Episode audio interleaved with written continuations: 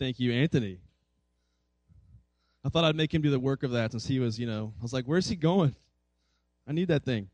All right, so open your Bibles to Romans chapter 3. We are in the middle of a series in Romans, and today we're going to be pushing all of our discussion to the breakout rooms after we have our meeting in here. So um, I'm going to ask you guys to really tune in this morning into some thick stuff in Romans chapter 3, looking at verses 1 to 20 today. And we have been talking about two main things I'm praying for, and I hope you're praying for the same things as well um, as we walk through Romans. And the first thing I'm praying for is for unity in our youth group. Um, I talked about, about this last week. I said if, if we have a if we are not unified, it's not that we have a um, unity problem, we have a gospel problem. And Paul was writing the book of Romans to hopefully unify the Jews and the Gentiles.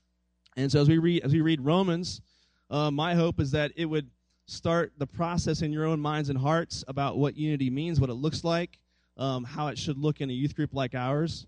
And we talked last week about how we know the gospel is at work when the friendships don't make a lot of sense. We talked about how um, there was some, someone I mentioned to you guys last week about uh, the graduated last year who was always reaching out to people that were unlike her.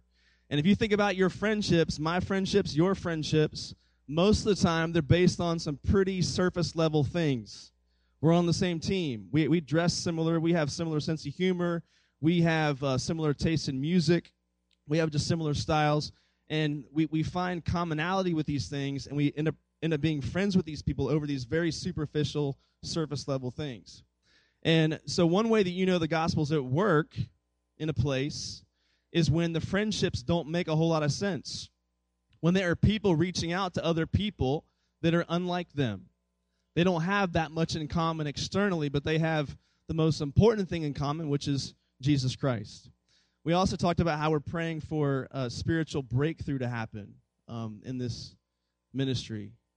Just spiritual breakthrough happening where um, unbelievers are becoming believers. Unbelievers are crossing over from death to life but also the believers are crossing over from death to life as they begin to understand the gospel and the many ways in which it impacts their life. Um, I talked to you guys last week about how many of us, if I were, if you're a church, if you're if you're a lifelong church goer, you're probably going to say that yeah, if if I gave you the grace test, or if I said to you, um, is salvation based on grace or is it based on works? You could give me the right answer. you'd say, well, yeah, it's based on grace. I can't earn salvation. But the way this works out in your life is most of us, we, we, we ascribe to a salvation by grace, but we live out a salvation by works. And so this morning, I want to be just unpacking one way that happens uh, for us. And I'm going to share just part of my own personal story here at the end of today's passage. So I want you just to hear um, the ways in which God begins to peel the layers of my own self righteousness away um, throughout my life. And this will be a continual process for you and for all of us. Um, you will spend the rest of your life trying to understand how grace applies to your life. You, you, you'll understand it intellectually. Like you'll get it in your mind, like, yeah, yeah, I know salvation is based on grace. But the rest of your life, your spiritual growth, your sanctification, the rest of your entire life is going to be about um, really letting that truth sink into your heart and your soul. And so hopefully, as we walk through Romans, um, the stone will just drop and send ripple effects out into your life um, as you begin to understand the gospel and its many implications for your life. So, quick review. Uh, we looked at Romans chapter 1 a few weeks ago. This was Paul talking about the gospel for the pagan. That's reference to the Gentiles. I know we think pagan, we think of it as a real negative um, term, you know, you bunch of pagans. But this is actually a, a, a literal biblical term. And uh, so Paul um, refers to the Gentiles in this way um, in his writings, and he is referring to the Gentiles in Romans chapter 1, just showing how um, Romans 1 is written to the, to the kind of person that you think of. When you think of someone who's just totally lost apart from God, they want nothing to do with God. This was Romans 1. Then Romans 2 hits. And Romans 2 is written to the Jew. This is written to people who are raised in a faith, they're raised in a religious household. And, um, and so the Romans uh, 2 was written for the Jew, the religious, and the proud. And this is why I love Romans, because Romans speaks to both kinds of people. Most of us think Romans is like this graduate level theology that's just for the really, really mature Christians to go a little bit deeper in their faith. But that's not what it's for. It's for both kinds of people. It's for the self righteous churchgoer who thinks they have it all together, but it's also for the um, person who we, we call a pagan or total sinner who wants nothing to do with God whatsoever. It's for both kinds of people. So, wherever you find yourself uh, today, my hope is that um, this series will, will keep on speaking to you. And the big idea Paul is trying to put forth to us in Romans chapter 1 and 2 is that the Jews and the Gentiles are both in the same boat.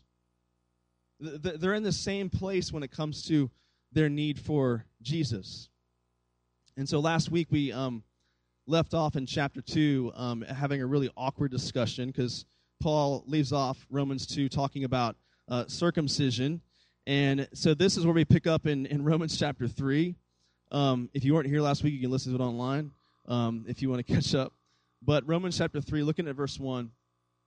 And Paul is, uh, is addressing still the Jew here. He says, Then what advantage has the Jew?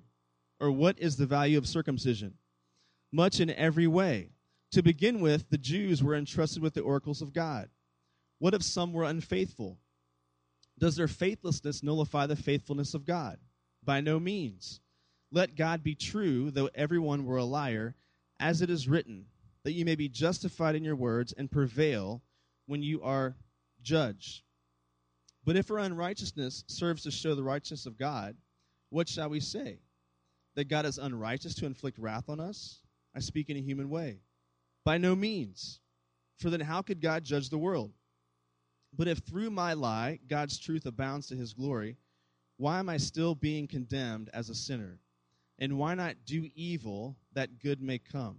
As some people slanderously charge us with saying, their condemnation is just. So as I read that, how many of you guys understand what Paul just said? Raise your hand. Clearly. Very difficult to understand Paul's language, isn't it?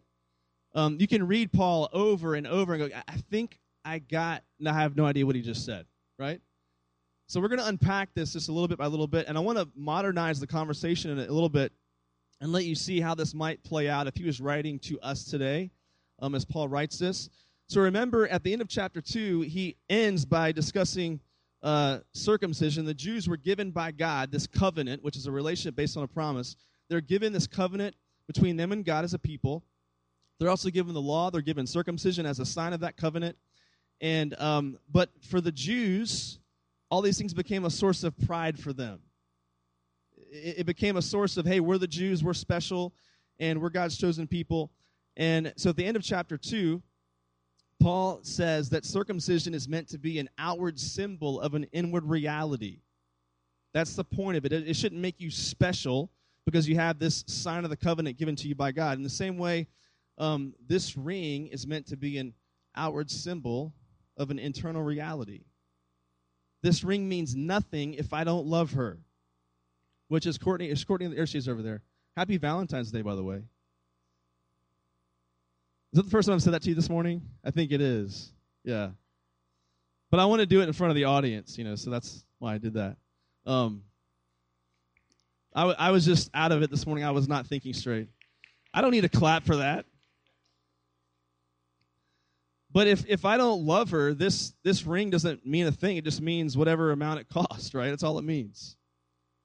And if I don't love her, it doesn't mean anything. So, in the same way, um, the circumcision was meant to be an outward symbol of an internal reality.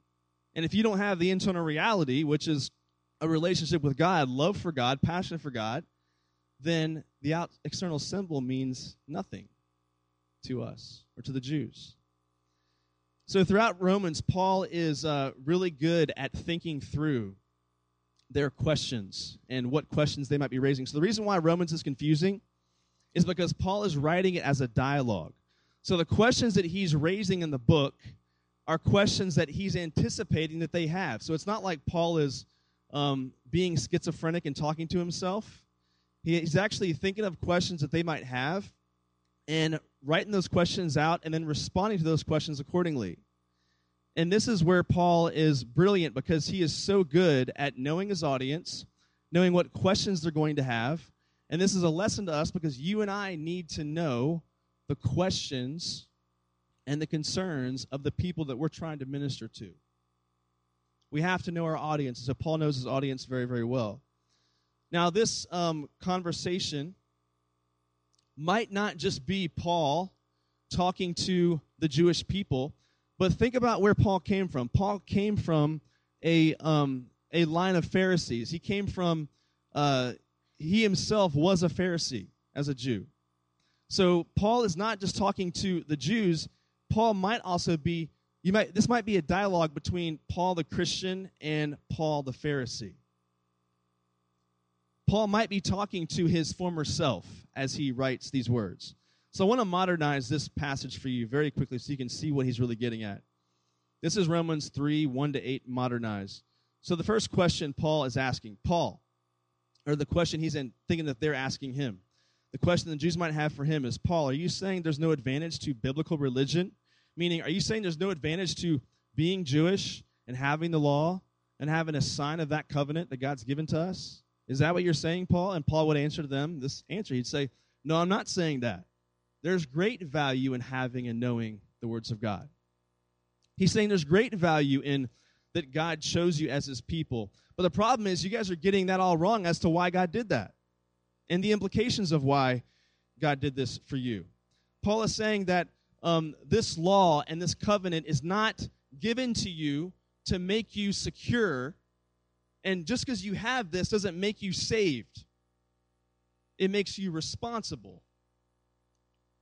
It makes you responsible as a people of God to be good stewards of what God's given to you and to be a blessing and a bearer of the gospel message to the rest of the world. This is what Paul is trying to communicate in this part of the passage. How does this apply to us today? There is great value in being raised in a Christian home, being taught the things of God at an early age. There's great value in being a part of the church. But you and I can never, look at me, you, we, you and I can never think that those privileges make you a Christian. Not until you've surrendered. Not until you have placed faith in Jesus Christ, his work for you on the cross. And so, in the same way that the Jews were, were, were finding their identity and their security in the fact that they were God's chosen people for this covenant, um, Paul is saying, no, this doesn't make you secure. It makes you responsible. It makes you responsible to the rest of the world, and you're responsible for the knowledge that you have. And so the question becomes, what are you going to do with what God's given you? The next question Paul raises, he's in thinking that they're asking him. He says, Yes, but those words have failed haven't they? Because so many haven't believed the gospel of righteousness revealed in God's Son Jesus. And what's happened to the promises? He's saying that in, in spite of God's direct revelation to the Jews, many Jews didn't believe. Just let that sink in for a little bit. That even today, that um, if someone is raised in a Jewish home, that they don't believe in Jesus Christ, that he's truly the Son of God, going all the way back throughout history, that even God's chosen people that He chose to reveal Himself to in such a specific way, that even many of those people didn't believe and put their faith and trust in Him. So here's how Paul answers this question. He says, Despite his people's failure to believe, God's promises to save are advancing. Our faithlessness only reveals how committed God is to his truth. So people always ask this question what about those who never hear? But it's astounding to me when you think about the Jews that were given God's special revelation that many of them never believed either. And I've always said this to you in here that this shows that man doesn't have just an information problem. Man doesn't have just a mind intellectual problem. He has a heart problem.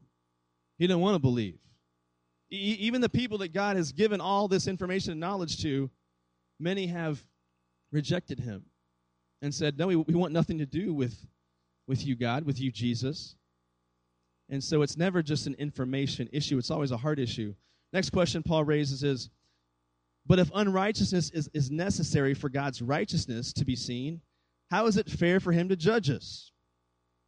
Do you hear what question he's asking here? He's, he's saying the Jews are probably asking the question now um, if our sin, if, if us sinning and us being unrighteous just points to the righteousness of God, then, then how can God judge us for sin? Because we're just pointing out how great He is by our sin. We'll follow this uh, logic here in a moment as well. And then Paul answers this question by saying, on that basis, God would not judge anyone in the world. And we all agree that God should judge. So what he's saying is, um, if, if you're saying God can't judge me because my sin just shows off his glory more, so how can God judge me? Well, Paul's saying, well, that means God can't judge the Gentiles either. And we all agree he should judge wickedness and, and evil. So we can't say that about God. Then he goes on to further this argument and he says, the, the Jews ask again, well, if my sin makes God look better, does that mean I should sin more so his glory is more clearly seen? And Paul, summary of his response, says, I've been accused of thinking this, and I certainly don't. And saying you're sinning so that God will love you is an attitude absolutely worthy of judgment. So this would be like a modern dialogue of what Paul is trying, the conversation he's trying to create in this part of Romans, to let them see what, what he's trying to say about the gospel. So do you understand what he's saying? Because this is not an argument that most of us would use, but there's one that I want to get to that is kind of like this, that we use in our culture today, and it's kind of subtle. But but Paul is um, just imagine using this logic today with your parents. So the Jews are basically saying, okay, Paul, so if God is perfect and we're not perfect, then doesn't it make more sense? Like if if I sin and I'm forgiven, and that shows off God's glory more, then shouldn't I just sin, continue in, in sin? Doesn't that bring God more glory? And Paul in Romans 3, he, he echoes this again in Romans 6. We'll see it again in Romans 6. But in Romans 3, he says, no, like you, you can't think that way. Like imagine saying this to your parents. Like what if you lie to your parents, your parents catch you in a lie, and they're like, why did you lie? And you're like, I'm just trying to bring more glory to Jesus. That's not going to fly. That's not going to work. That's, that's some warped logic going on there, right? And this is what Paul's trying to address with the, the Jewish people. Now, I know this sounds like a crazy, like none of us would ever think that way, but here's a way in which I think we're guilty of this same kind of thinking, and we don't even realize it. So I want to present to you a scenario. What if I told you that tonight at 7 p.m., here at the Outback, we have invited a man to tell his story about how he was in the mafia, uh, he murdered countless people, he smuggled drugs across the border, He's been with prostitutes. And then Jesus finally saved him. And now he's serving time in jail, but he's doing jail ministry from the inside. And he was granted a special release to come here to the Outback tonight to share his story. How many of you guys are coming to hear that story? Raise your hand. You know, most of you probably be like, I'll make time for that. That sounds pretty amazing. I want to hear that story. But then what if I said to you, all right, so bad news. I just got a phone call from that guy. Well, not that guy, he's in prison, but that guy's people, his people. And he had to cancel. But do not fear, I've found someone to take his place. And it's another guy with a, an incredible story. And this guy prayed a prayer of salvation when he was five, lived a pretty moral life all the way through junior high and high school at least by external standards. But then in the middle of college, he realized he had been judgmental, condemning, self righteous towards other people. And one day, Jesus just convicted him and got a hold of his heart. And now he realized that he was just as lost as the people that he was condemning. And tonight, he's going to be here in the Outback sharing his story here at 7 o'clock. You guys going to come to that? Raise your hand. I don't see as many hands. Right? So I want you to catch how we do this in our in our church world today because how do we talk about these two kinds of testimonies in the church? The first testimony, we label it what? Cool, powerful. The second testimony, we label it what? Boring. Right? We call it boring. Now, how many of you guys, raise your hand, have ever thought you have a boring testimony? Raise your hand. I have. Yeah, that's not that exciting. I was never in the mafia. I mean, I was never that bad. And you think to yourself, I've got a boring testimony. And I hope that as we go through Romans, especially, that you will begin to understand there's no such thing as a boring testimony. There's no such thing. Like, just wipe that word out of your vocabulary. There's no such thing as a boring testimony. Because when you say that it, it, it's just as exciting when someone comes to the end of their self righteousness and they collapse into the mercy and grace of Jesus Christ. And it's just as exciting when someone does that as it is when someone is snatched out of the mafia, prostitution, drugs. I, I know we don't think of it like this, but in, in God's eyes, it is just as exciting. I mean, think of who, who is Jesus always yelling at? The Pharisees. Do you think of a Pharisee just went to Christ and wept at his feet in the way that woman did? And just collapsed into his grace and his mercy and said, I've been putting my faith and my trust in my own self righteousness, and I need you, Jesus, as my Savior. Do you think Jesus would have been overjoyed by that salvation as much, if not more, as he was the woman at the well? So we can't label testimonies one powerful, one boring. I know earthly, in our earthly minds is how we think, but we cannot, from an eternal perspective, think of things in this way. I want to show you how this ties into the passage now because the Jews were saying, hey, if our if our sin shows off God's holiness, then why don't we just sin more and bring God more glory? And when you and I as believers when we elevate one testimony over another, we do the exact same thing.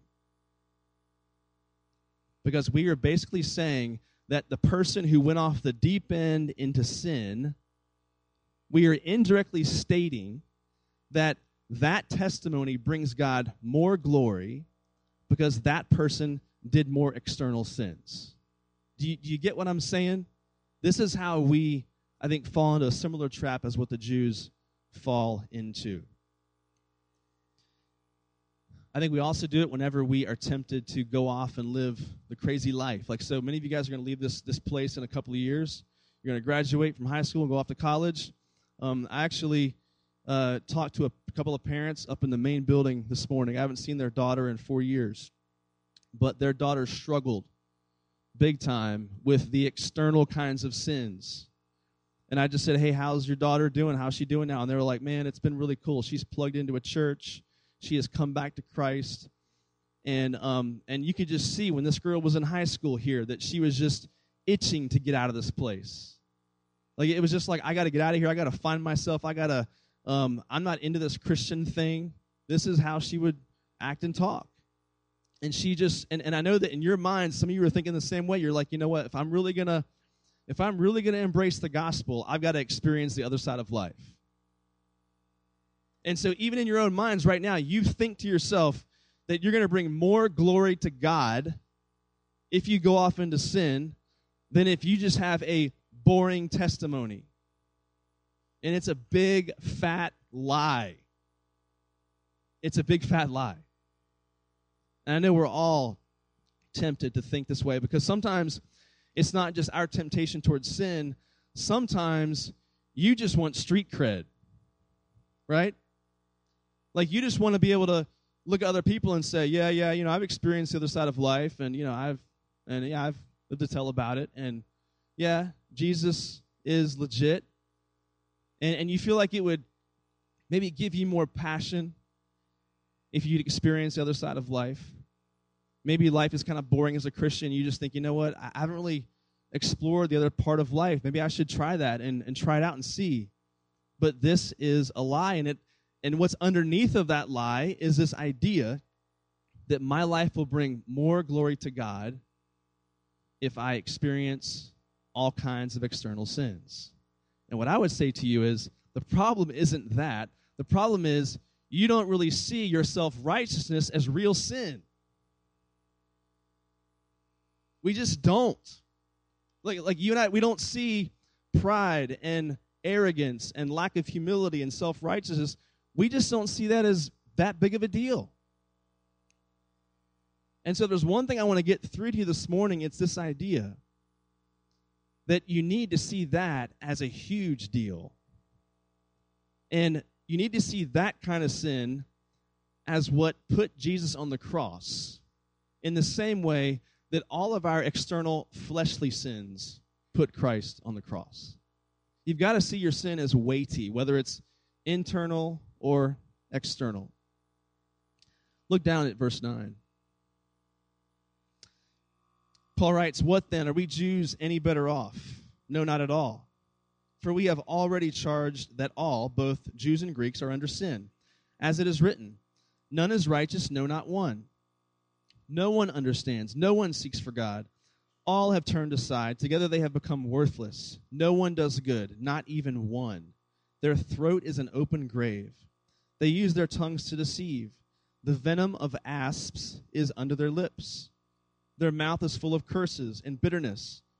Their feet are swift to shed blood. In their paths are ruin and misery. In the way of peace they have not known. There is no fear of God before their eyes. Now we know that whatever the law says, it speaks to those who are under the law, so that every mouth may be stopped and the whole world may be held accountable to God. For by works of the law, no human being will be justified in his sight, since through the law comes knowledge of sin. In verse 9, he talks about this concept of everyone's under sin. It's a legal term. How many of you guys own a passport? Raise your hand. My passport says I'm a citizen of the United States. It shows my legal citizenship on that passport. And in the same way, you and I all have a spiritual passport. And it is stamped either under sin or under grace. Before you come to know Christ, it is stamped under sin. You're a citizen of sin. Sin is reigning over you, it is the power that consumes you. Once you come to know Jesus Christ as your Savior, your passport is stamped under grace.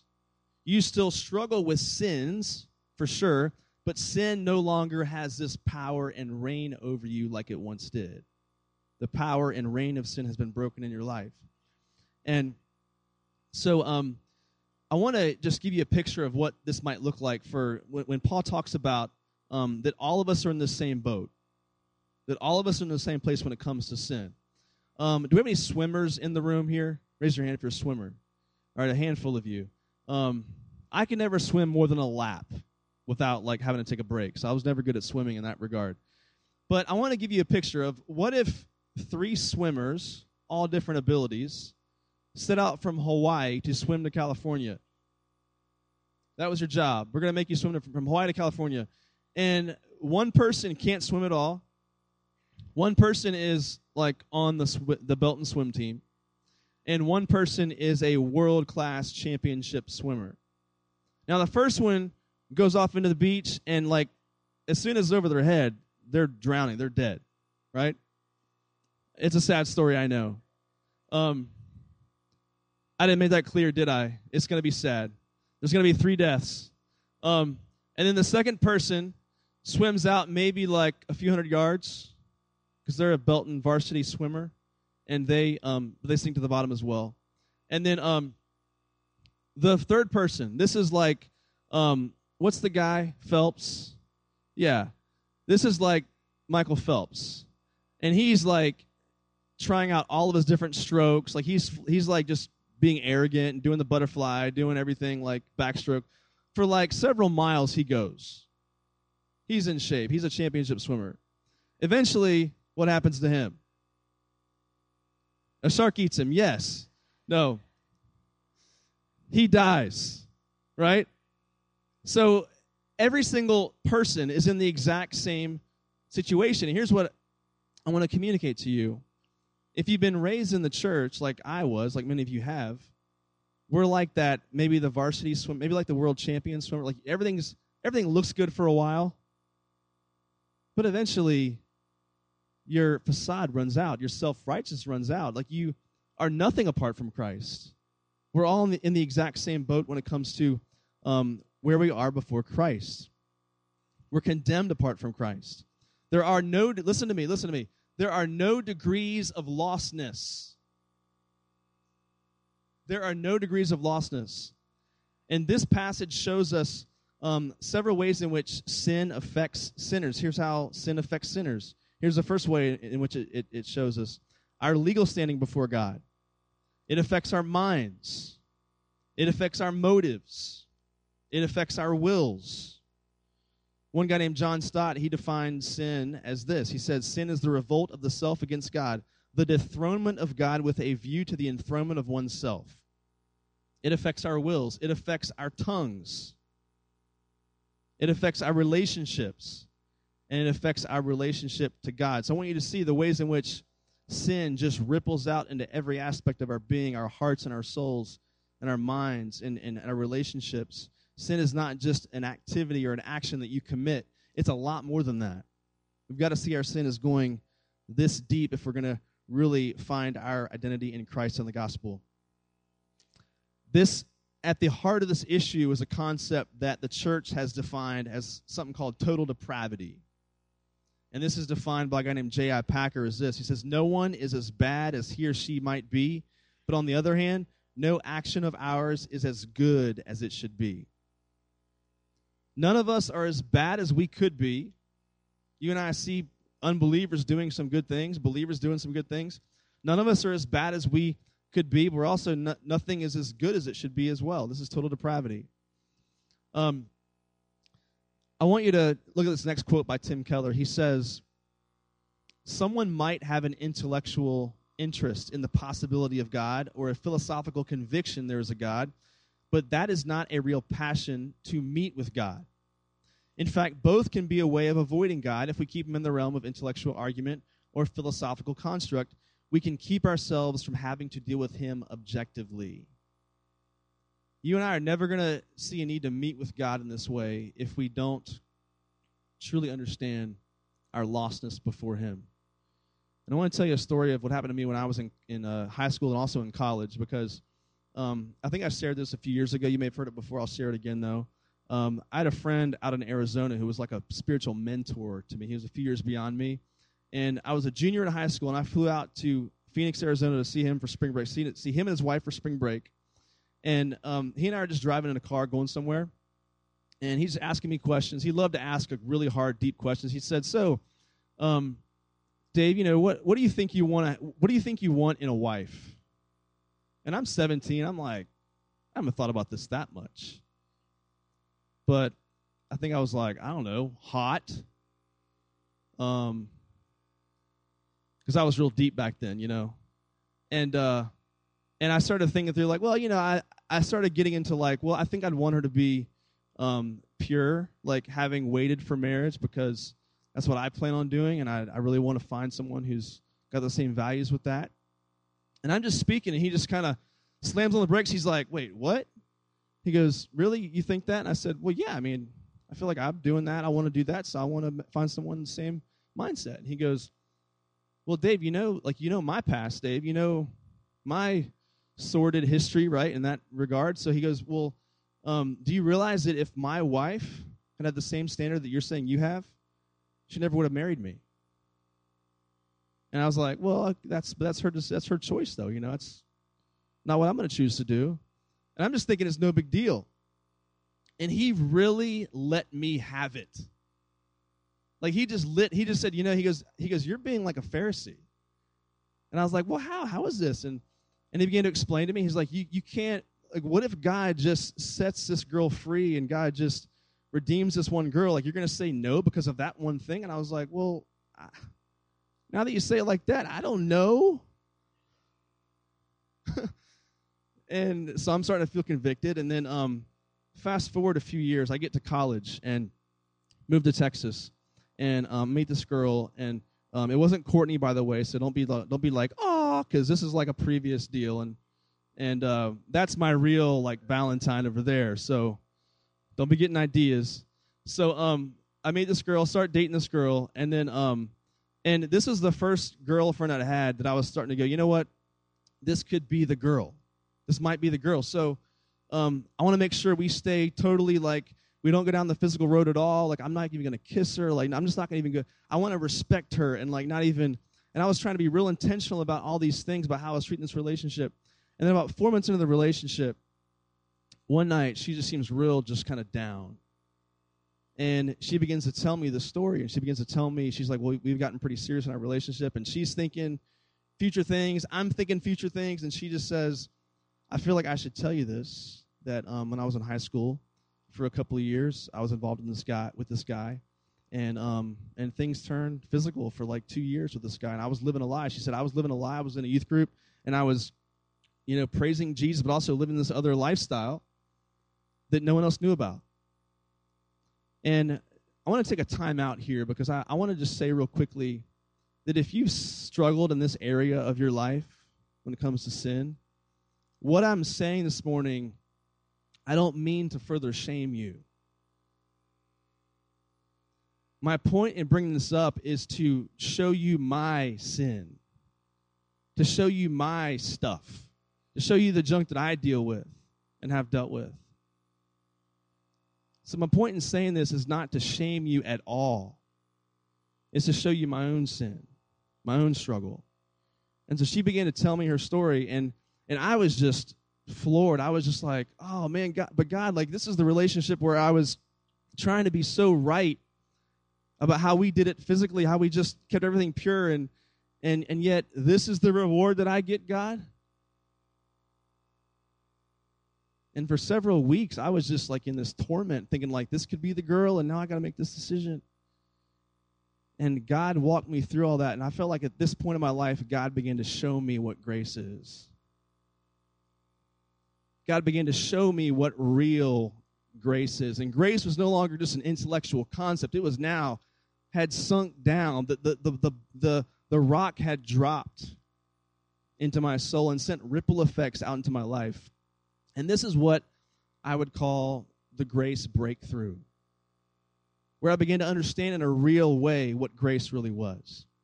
It was here God showed me what it was all about, and that all my righteousness up to that point had been for myself, and not to bring Him glory, but to bring myself glory. And so here's what I think repentance looks like. Here's a quote by George Whitefield. He says, You must not only be made sick of your sin, but you must be sick of your righteousness all of your duties and performances, there must be a deep conviction that you can be brought out of your self righteousness. It is the last idol taken out of your heart. This is what I'm praying all of us here are going to get. And I want to show you this video before we go to breakouts here in a second. Um, I want to show you this video. I'm not playing this. This is a Donald Trump interview. And I'm not playing this because of some political statement. My goal was not to make a political statement. I'm trying to make a gospel statement.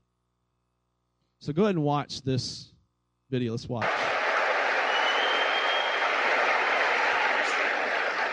So we've got people lined up for questions. I just got one more because you used the word Christian. Have you ever asked God for forgiveness? That's a tough question. I, I don't think in terms of I have. I'm, I'm a religious person. Shockingly, because people are so shocked when they find this out. Uh, I'm Protestant. I'm Presbyterian. And I go to church and I love God and I love my church. And Norman Vincent Peale, the great Norman Vincent Peale, was my pastor. The power of positive thinking. Everybody's heard of Norman Vincent Peale. He was so great. He would give a sermon you never wanted to leave. Sometimes we have sermons, and every once in a while we think about leaving a little early, right? Even though we're Christian. Dr. Norman Vincent Peale, Frank, would give a survey, would give a sermon I'm telling you, I still remember his sermons. It was unbelievable. And what he would do is he'd bring real life situations, modern day situations, into the sermon. And you could listen to him all day long. When you left the church, you were disappointed that it was over. He was the greatest guy. And then you know, he passed away, but he was a great. The, the he wrote The Power of Positive Thinking, which is but, a great book. But have you ever asked God for forgiveness?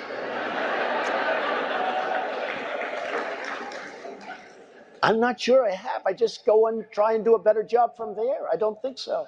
I think I, if I if I do something wrong, I think I just try and make it right. I don't bring God into that picture. I don't. Now, when I take, you know, when we go in church and and when I drink my little wine, which is about the only wine I drink, and have my little cracker, I guess that's a form of asking for forgiveness. And I do that as often as possible because I feel cleansed, okay? But, uh, you know, to me, that's important. I do that. But in terms of officially, I, I see, I could say absolutely, and everybody, I don't think in terms of that. I, the point I want you to get this morning as we go to our breakouts is repentance is not just about repenting from our bad works we repent from our good works as well.